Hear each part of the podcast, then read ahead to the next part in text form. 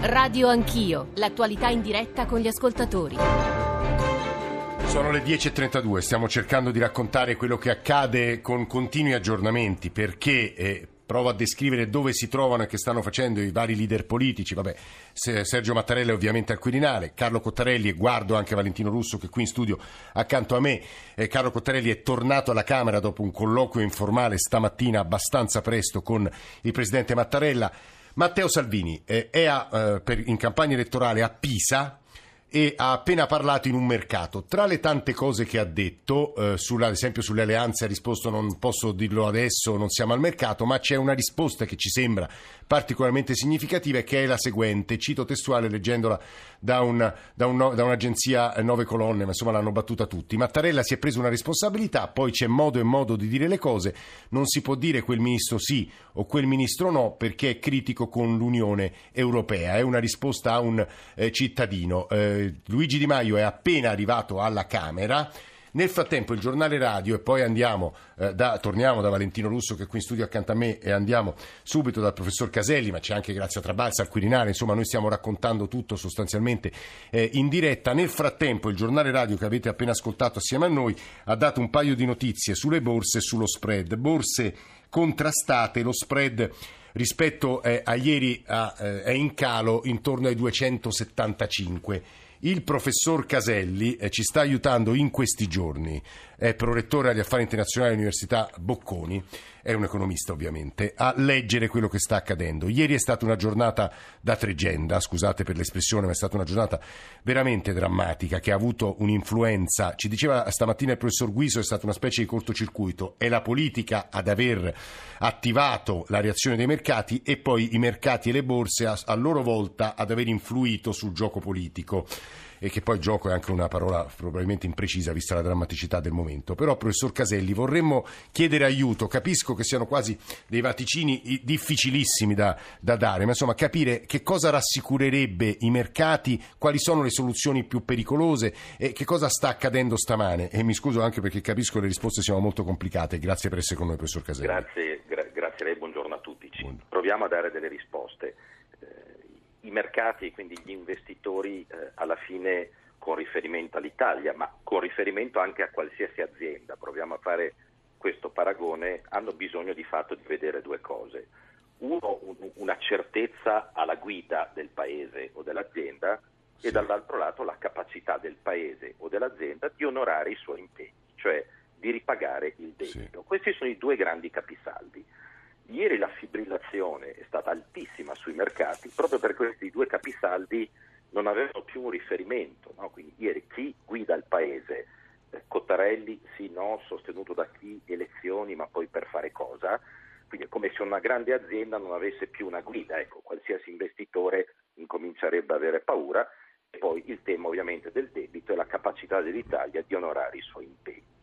Oggi le borse stanno incominciando a girare, grazie al cielo, in modo un pochino diverso, perché la sensazione che si ha è che da un lato ci stiano abbassando un poco i toni, quindi se vediamo i 5 Stelle e la Lega stanno mandando dei segnali onestamente diversi. Dall'altro lato la discussione con Cottarelli sta facendo vedere ai mercati che l'Italia questa volta sta provando a lavorarci sul serio, quindi sarebbe stato pericolosissimo ieri un'idea di andare a delle elezioni senza un programma, senza delle scadenze. La sensazione è che il Presidente della Repubblica, Cottarelli, ma forse anche le forze politiche, stiano veramente lavorando per trovare una soluzione. Mm. Questo tendenzialmente rassicura i mercati. Poi vedremo ovviamente la soluzione quale sarà e ripeto, i mercati eh, non fanno riferimento a un colore politico o un altro, vogliono chiarezza sui capitali. Che Professore, so che è una domanda molto delicata, quindi proviamo, la lascio libera, proviamo, però la questione Savona è così decisiva? Eh, sì, per come è stata messa sì, nel senso che un Presidente della Repubblica che fa il discorso della vita e non fa formare un governo su quel tema, eh, beh sì, è un tema decisivo. La giro in un altro modo, se posso dirlo. Eh, la Lega e i 5 Stelle hanno a mio giudizio un'occasione unica cioè di poter fare un governo e dimostrare al Paese di essere in grado di guidarlo, ma che compongano una buona squadra. Questo e il grande elemento di buonsenso. Hanno, ripeto, un'occasione unica, una nomina al Ministero dell'Economia con un candidato con un profilo di altissimo livello, capace di confrontarsi in Europa e capace di dire, dare, mantenere gli impegni che l'Italia ha preso, beh, questo sarebbe probabilmente la soluzione. L'ultima cosa, professor Caselli, Valentino Russo voleva fare una domanda. Sì, professore, mi scusi, eh, ma ehm, capito eh, lei, perché poi è quello che ci chiediamo un po' tutti. Eh, Paolo Savona, professor Paolo Savona, voleva o no uscire dall'euro? Perché questa poi è, è dirimente. Eh, Savona ha parlato della famosa teoria dei giochi, no? che eh, non bisogna svelare il proprio obiettivo fino all'ultimo per massimizzare eh, la propria vincita. Poi però eh, tutti quanti hanno detto no, nessuno vuole uscire dall'euro. Poi però escono notizie secondo cui ci sarebbe stato il piano B di Savona per uscire dall'euro in un weekend, una, una cosa, uno scenario abbastanza fosco. Professor Allora, i, i segnali sono tanti, massimo rispetto ovviamente a un accademico di grandissimo profilo come il professor Savona, prima di tutto questo. Eh, devo dire che però i segnali sono stati eh, contrastanti ci sono tante dichiarazioni negli ultimi due anni del professor Savona che davano indicazioni diverse rispetto all'appartenenza dell'Italia all'euro, poi possono essere giusto o sbagliati, ma ci sono dei segnali incontrovertibili. Quello di dire ah ma noi non volevamo uscire dall'euro dopo che il governo non è stato fatto, questo secondo me vale molto poco. Ecco, segnali, lo potevano dire prima quindi. I segnali vanno dati dal momento, tu, tutti siamo capaci dopo di dire ah ma io pensavo in modo diverso. Eh, eh l'ultima cosa sì. mi permetto, perché vedo anche il dibattito oggi sui giornali, sì. cosa succede all'Italia nell'uscita dall'euro, ecco.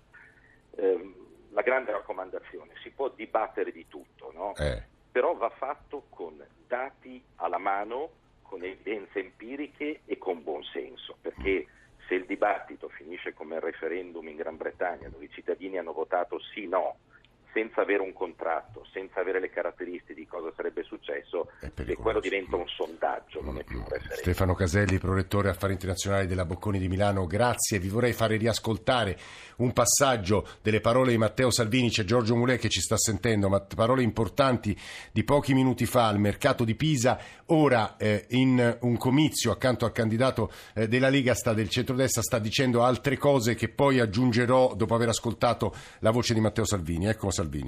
Io ribadisco che all'Italia ci pensano gli italiani. Detto questo, chi ha disfatto, e, e lo dico con tutto il rispetto possibile, Presidente Mattarella, ci spieghi come si esce da questa situazione. Noi più di quello che potevamo fare, non, di più non possiamo fare. Noi siamo a disposizione per accompagnare il Paese al voto il prima possibile. Ragazzi, l'Italia non è un Paese servo di nessuno, schiavo di nessuno. Dobbiamo essere liberi di riprendere in mano le nostre aziende, le nostre case, le nostre scuole, le nostre strade e la nostra economia eh, i tedeschi si facciano gli affari dei tedeschi, i francesi si facciano gli affari dei francesi e all'Italia ci pensiamo noi. Chi vuole andare al governo con la Lega deve impegnarsi a cambiare alcune regole, alcuni vincoli, eh, alcune direttive europee, altrimenti per l'Italia è la fine. Aggiungo altri tre passaggi perché Salvini sta continuando a parlare. Eh, di Maio riapre, non siamo al mercato, al voto, ma soprattutto Mattarella dia agli italiani la data delle elezioni. Lo ha detto poco fa Giorgio Mulè, mi sembra un passaggio significativo, portavoce, gruppo parlamentare di Forza Italia, ma soprattutto collega. Giorgio Mulè.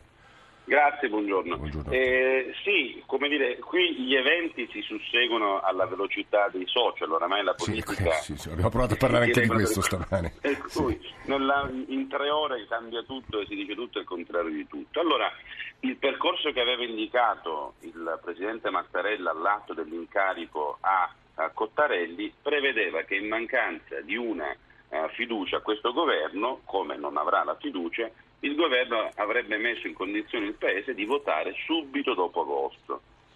A questo punto, siccome le condizioni adesso però alle ore 10.43, sì. quello che sono le, le, stesse di quando è stato dato l'incarico a Cottarelli, a Cottarelli, immagino e dico che a questo punto va fissata soltanto la data delle elezioni, eh perché non c'è alcuna, nessuna forza politica in Parlamento, da destra a sinistra, che voterà la fiducia al mm, morituro a questo mm. punto. eh sì, perché la prospettiva del governo giallo-verde, da quello che capiamo, eh, Mulè non c'è più. Eh, eh. eh no, cioè se io leggo, ripeto, sto eh. a quello che leggo insieme a voi sulle agenzie, leggo Salvini, eh, che insiste e chiede solo una cosa, cioè da, ci dia Mattarella la data delle elezioni, immagino che si siano chiuse quelle finestre che stanotte pensavamo si fossero riaperte, anche se in questo momento eh, Cottarelli è a colloquio alla Camera, sta incontrando eh, varie personalità della Lega, poi dei 5 Stelle, Giorgetti, Di Maio, ma non penso, vista la dichiarazione netta di Salvini, che ci possa essere al momento quantomeno uno spiraglio,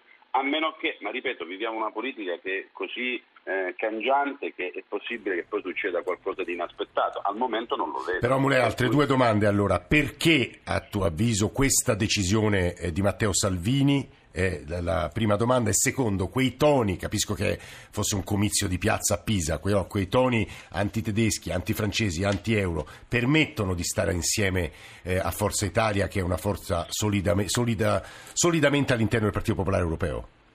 Comincio dalla, dalla seconda domanda. Sì. Allora, Forza Italia è all'interno del Partito Popolare Europeo, ma all'interno dell'Europa, con una plastica rappresentazione fisica, politica, con il Presidente del Parlamento Europeo, che è Antonio Tajani, che è uno dei fondatori di Forza Italia nel 94, eh. rappresenta una forza che garantisce l'Italia e garantisce credibilità e autorevolezza a quei tavoli, lo dimostra appunto anche la posizione e la credibilità di Antonio Tajani. E noi continuiamo a dire, ma l'abbiamo scritto anche nel programma, che c'è la necessità di andare in Europa per rivedere i trattati, ma aggiungo di più, è dal 2011 che Silvio Berlusconi eh, lo dice e lo ripete e fu inascoltato nel 2011 quando successe il disastro che successe e lo disse a proposito della Libia, a proposito dell'euro, a proposito dei trattati, a proposito dei vincoli di bilancio, ma fu inascoltato, si fece lo spallucce e lo, lo si considerò soltanto una voce addirittura fuori dal coro. Sette anni dopo esattamente quei temi sono sul tavolo. Il problema è che in Europa non puoi andare a dare i pugni, ma devi andare a stringere le mani cioè deve avere un atteggiamento che non deve essere susseguente, non deve essere eh, da vassallo oh, rispetto all'Europa, ma deve avere argomenti, alleanze e soprattutto un sostegno politico all'interno dell'Europa che ti faccia rivedere quei trattati perché non li fa. Sì, da questo punto è chiaro. Muletti, aggiungo soltanto un'agenzia, insomma, anche tu avrai il telefonino o il computer di fronte a te, quindi lo sai benissimo, ma gli ascoltatori magari no. Al voto prima possibile, ma non Bravo, aspetta, lo ribadisco perché gli ascoltatori magari non l'hanno letto. Salvini ha appena detto al voto prima possibile, ma non fine luglio, perché ci sono le sacrosante ferie degli italiani e i lavoratori stagionali. Eh, allora, allora la soluzione è una sola, eh, la possibilità di una fiducia tecnica al, esatto. al, governo Cottarelli che ci permetta di oltrepassare l'estate. E allora eh. la domanda è, eh, questo è testimoniato dal fatto che sono in corso colloqui tra Cottarelli e Lega e 5 eh, eh, Stelle. Quindi la domanda è, in caso di richiesta da parte di Cottarelli e quindi da parte del Quirinale di una fiducia tecnica Tecnico, al certo. governo, Forza Italia ci sta? Forza Italia ci sta nel, nel senso che per prima, per prima, abbiamo detto che votare a luglio-agosto sarebbe stata una follia perché ci sono le famiglie, gli anziani, perché non puoi dire di andare a votare uh, mentre ci sono 40 gradi e inviti gli anziani a non uscire da casa per il troppo caldo, quindi lo abbiamo detto, ripetuto e lo ripetiamo adesso. È ovvio che la fiducia tecnica però non può essere soltanto in capo a un partito, deve essere un atto politico, certo. corale del Parlamento che si ritrova. In quel senso certamente mi sento di dire, ma questa è una posizione personale, alla, come dire, logica, che mi fa dire pur di non votare a luglio e agosto, ovviamente ci sarebbe possibile, non solo auspicabile, che tutti quanti votiamo una fiducia tecnica per fissare le elezioni a settembre, a metà settembre, quello che sarà, per evitare la follia di andare alle urne mentre la gente... Mulè, davvero un minuto. Salvini è stato spregiudicato, in sostanza ha detto un ultimo no ai 5 Stelle a far partire il governo. Questo secondo me davvero va chiesto a lui perché mm. non so le dinamiche che intercorrono tra 5 Stelle eh, e la Lega. È, è, è, sicuro che evidentemente non si sono trovati, viceversa staremmo a raccontare una storia. Eh, Giorgio Mulè, portavoce del gruppo parlamentare Forza Italia, è in parte una lettura che stanno avanzando i nostri ascoltatori. I 5 Stelle stanno mostrando ingenuità, si stanno infilando nelle fauci di uno squalo della politica navigatissimo come Salvini che li sta massacrando. Davvero un dispiacere per queste eh, nuove facce, buoni ragazzi. Non so se sia una lettura condivisibile immagino che eh, Luca De Carolis, eh, che è il eh, cronista del Fatto Quotidiano che di più sta seguendo, ha seguito eh, le vicende del Movimento 5 Stelle, possa in parte darci una risposta su quello che accade all'interno del Movimento 5 Stelle in queste ore. Luca, buongiorno. Buongiorno a voi innanzitutto. Ma, um, io partirei da ieri mattina perché non per citare il mio giornale, ma Beppe Grillo ha dato un segnale molto interessante con un intervento scritto sul nostro giornale, sul Fatto Quotidiano, eh, invitando tutti alla calma, dicendo state calmi, è solo la politica. Eh, L'establishment ci ha affermato, ok, fa parte del gioco. È stato un intervento che sembrava quasi un segnale innanzitutto al Eh Di Maio sì. che parlava di impeachment, no Giorgio? Eh sì. Che invocava la strada del, del confrontare con il Quirinale. Un impeachment che non, ha- che non convinceva molto neanche gli eletti dei 5 Stelle, anzi, sin da domenica sera c'erano molte perplessità. Ieri alla Camera erano- era tangibile lo scetticismo di molti eletti, anche Eh. di, di veterani del movimento su questa strada. E ieri Di Maio ha virato in serata. Sì. E questa è una prima svolta no? Nel- Eh, sì. in tutta questa vicenda, che influisce su tutto il resto. Dopodiché da Napoli Di Maio ha rincorso in maniera quasi disperata la, la- la- la possibilità di riaprire i giochi, di aprire un governo, Eh, eh, suonando note diverse da Salvini che eh, invece in serata continuava a insistere su Savona, Sì. come alzando l'asticella, no? come alzando mh, fino all'ultimo tenendo forte la, al- alta la, mh, la tensione. Ehm, l'impressione è che il Movimento 5 Stelle cerchi ancora di rincorrere queste ipotesi, mentre Salvini forte dei sondaggi, forte della sua voglia comunque della, della sua Ah, anche perché di Luca, scusami se, se pongo un'altra questione, Prego. però credo importante. Eh, Luigi Di Maio teme che qualora si ritorni, come ormai appare molto probabile, alle urne, il ritorno dagli Stati Uniti di Battista possa mettere a repentaglio la sua leadership. E questo è un tema di cui chiaramente di cui si sta parlando molto, di- su cui si potrà ragionare. ehm, dai piani alti continuano a dire che il candidato premier, che lui, naturale, eh. resta, resta Luigi Di Maio, che tra l'altro ha norme di regole, quelle famose regole varate a fine dicembre scorso, è il capo politico, quindi con pienissimi poteri su, su tutti gli eletti. Non è un dettaglio, diciamo, lui a livello normativo ha il potere, potere assoluto sul movimento, anche lì gli statuti dei gruppi parlamentari che suscitarono anche polemiche segnano probabilmente la- la- il potere quasi assoluto di Di Maio sul gruppo parlamentare attuale, su quello che dovrebbe venire. Quindi c'è anche questo dato normativo che un po' lo blinda, però è chiaro che il ritorno di Battista, come ricordavi tu, sarebbe comunque un tema, anche se perché chiaramente, diciamocelo chiaramente, Di Maio esce un po' logorato da questa da questi 80 giorni e passa di trattativa, di sconto, sono stati sfiancanti anche per lui che era partito come, dovendo essere a tutti i costi il premier, Sì. l'uomo che doveva andare a Palazzo Chigi, forte dei suoi 11 milioni di voti, no? questo era un po' il, il refrain che quel movimento insisteva.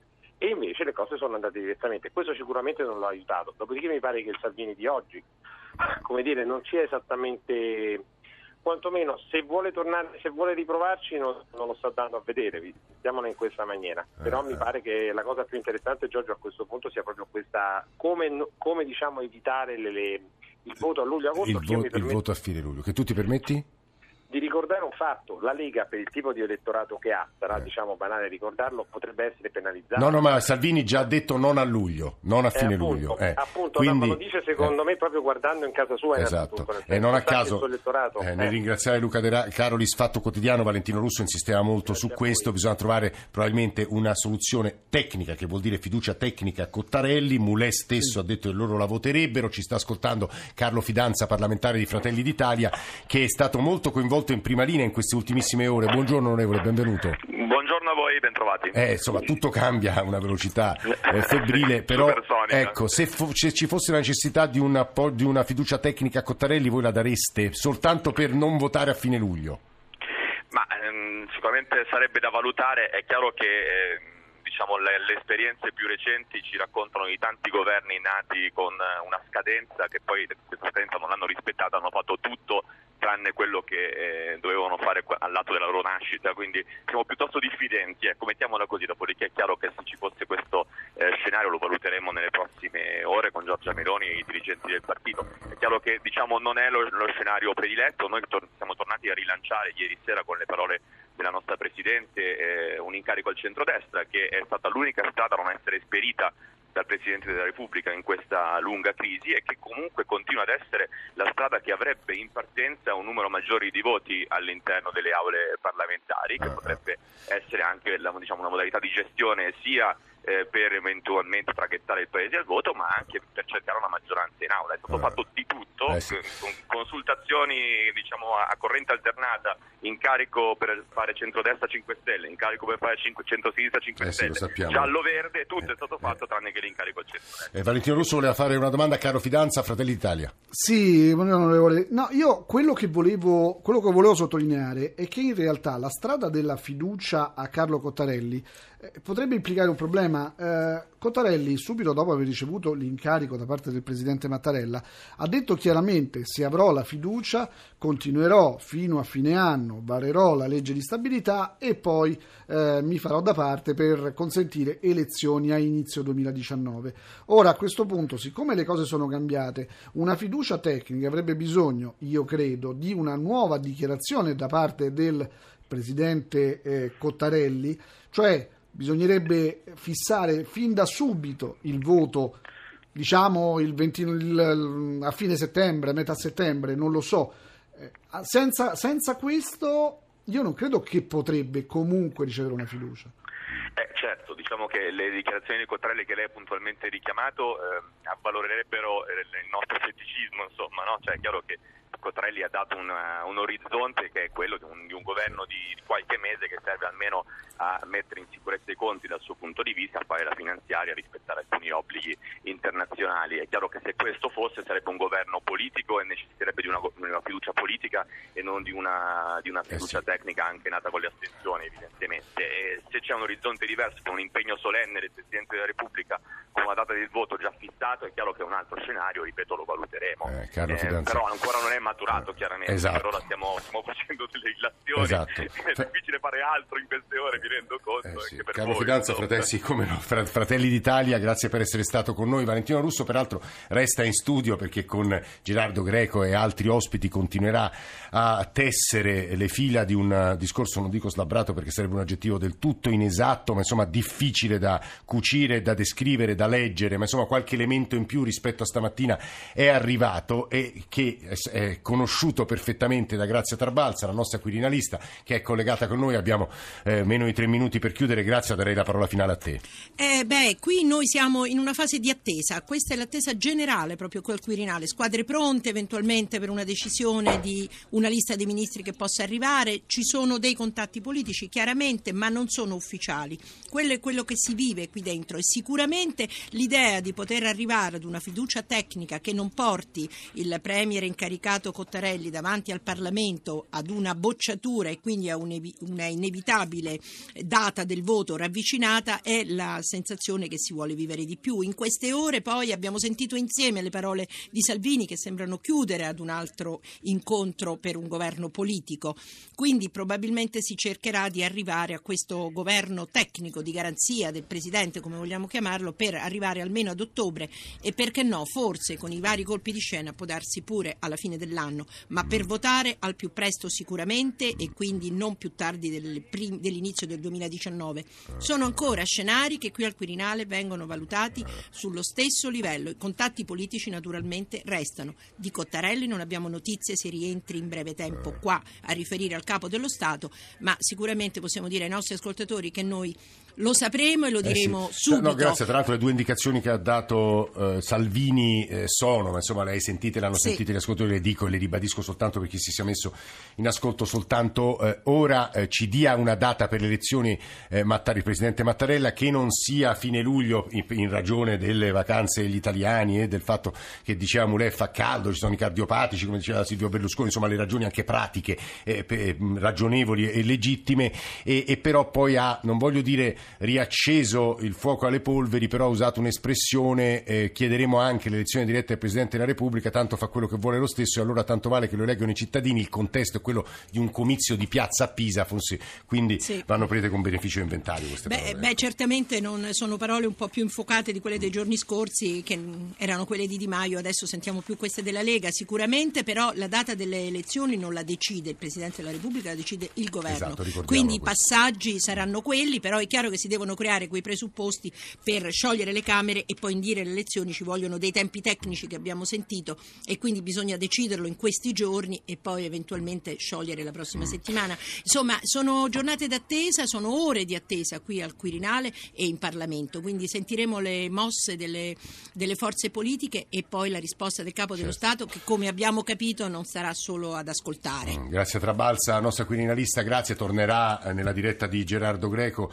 Io rimarrò in studio solo pochi minuti per il passaggio di testimone, Valentino Russo invece tutta l'ora, forse l'ora, perché poi in realtà magari proseguirà fino al GR1 delle 13, tanto è importante la cronaca e l'analisi che stiamo cercando di fare e dare. Per il momento volevo ringraziare chi ha reso possibile questa lunga diretta di Radio Anch'io, eh, Gabriele Cagliazzo, Alessia Colletta, eh, Luciano eh, Pecoraro eh, alla Radio Visione e poi la redazione di Radio Anch'io, Nicola Amadori, Alessandro Forlani, Francesco Graziani, Alberto Agnello, Adamarra, Mario Grazia Santo, Elena Zabea, Zabeo, Mauro Convertito in regia. Eh, io, come vi dicevo, risentirete, ma per pochissimo, ve l'assicuro, la mia voce durante l'inizio della diretta eh, di Gioco a Premier con Gerardo Greco. Volevo solo avvisare gli ascoltatori che noi domani saremo in diretta da Trento perché daremo la cronaca, noi, Zapping, tante trasmissioni di Radio 1 del Festival Economia di Trento che vede tra gli ospiti moltissimi economisti, anche politici. Naturalmente parleremo di economia che è tema decisivo anche di questa crisi, eh, ma seguiremo, pedineremo anche la crisi politica, quindi in diretta dalla Piazza del Duomo di Trento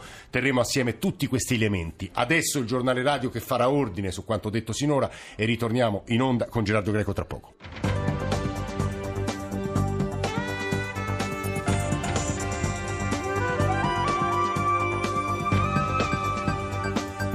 Rai Radio 1.